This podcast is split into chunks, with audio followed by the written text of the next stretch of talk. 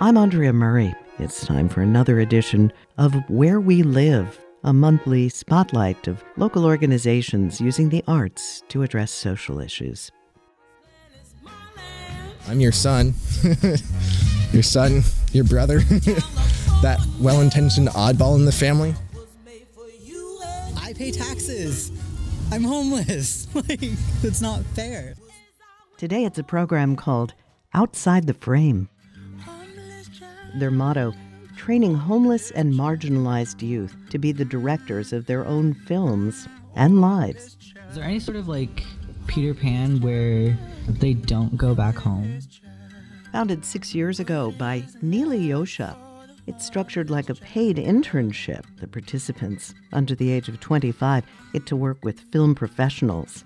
They learn about cinematography and sound, script writing, editing, and more all using professional equipment.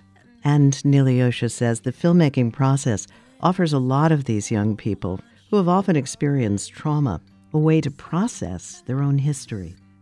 Deciding how to tell it in a story, they get some distance from it and they get to take ownership of it. I've heard from youth in a variety of ways say, like, being able to tell my story with dignity and know that it's going to get seen allowed me to own it and finally move on from it.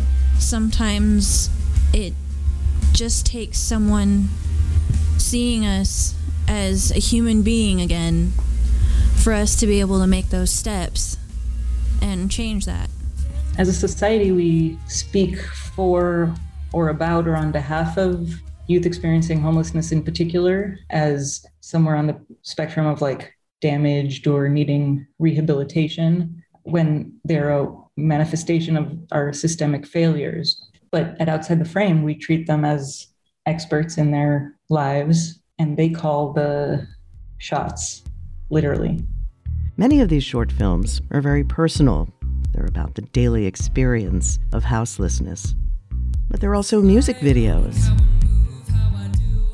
and short documentaries about legislative issues, profiles of community organizations, and explorations of issues including housing, immigration policy, and community health. Everybody was terrified. They didn't want to get sick. They didn't want to bring patients in. They didn't want to keep patients away. So how do you, you know, how do you reconcile those two things? In an age where seemingly every young person has a phone with a camera and reliable access to outlets like YouTube and TikTok, it's easy to forget that many of these kids don't, although that's the least of the problems many of them face.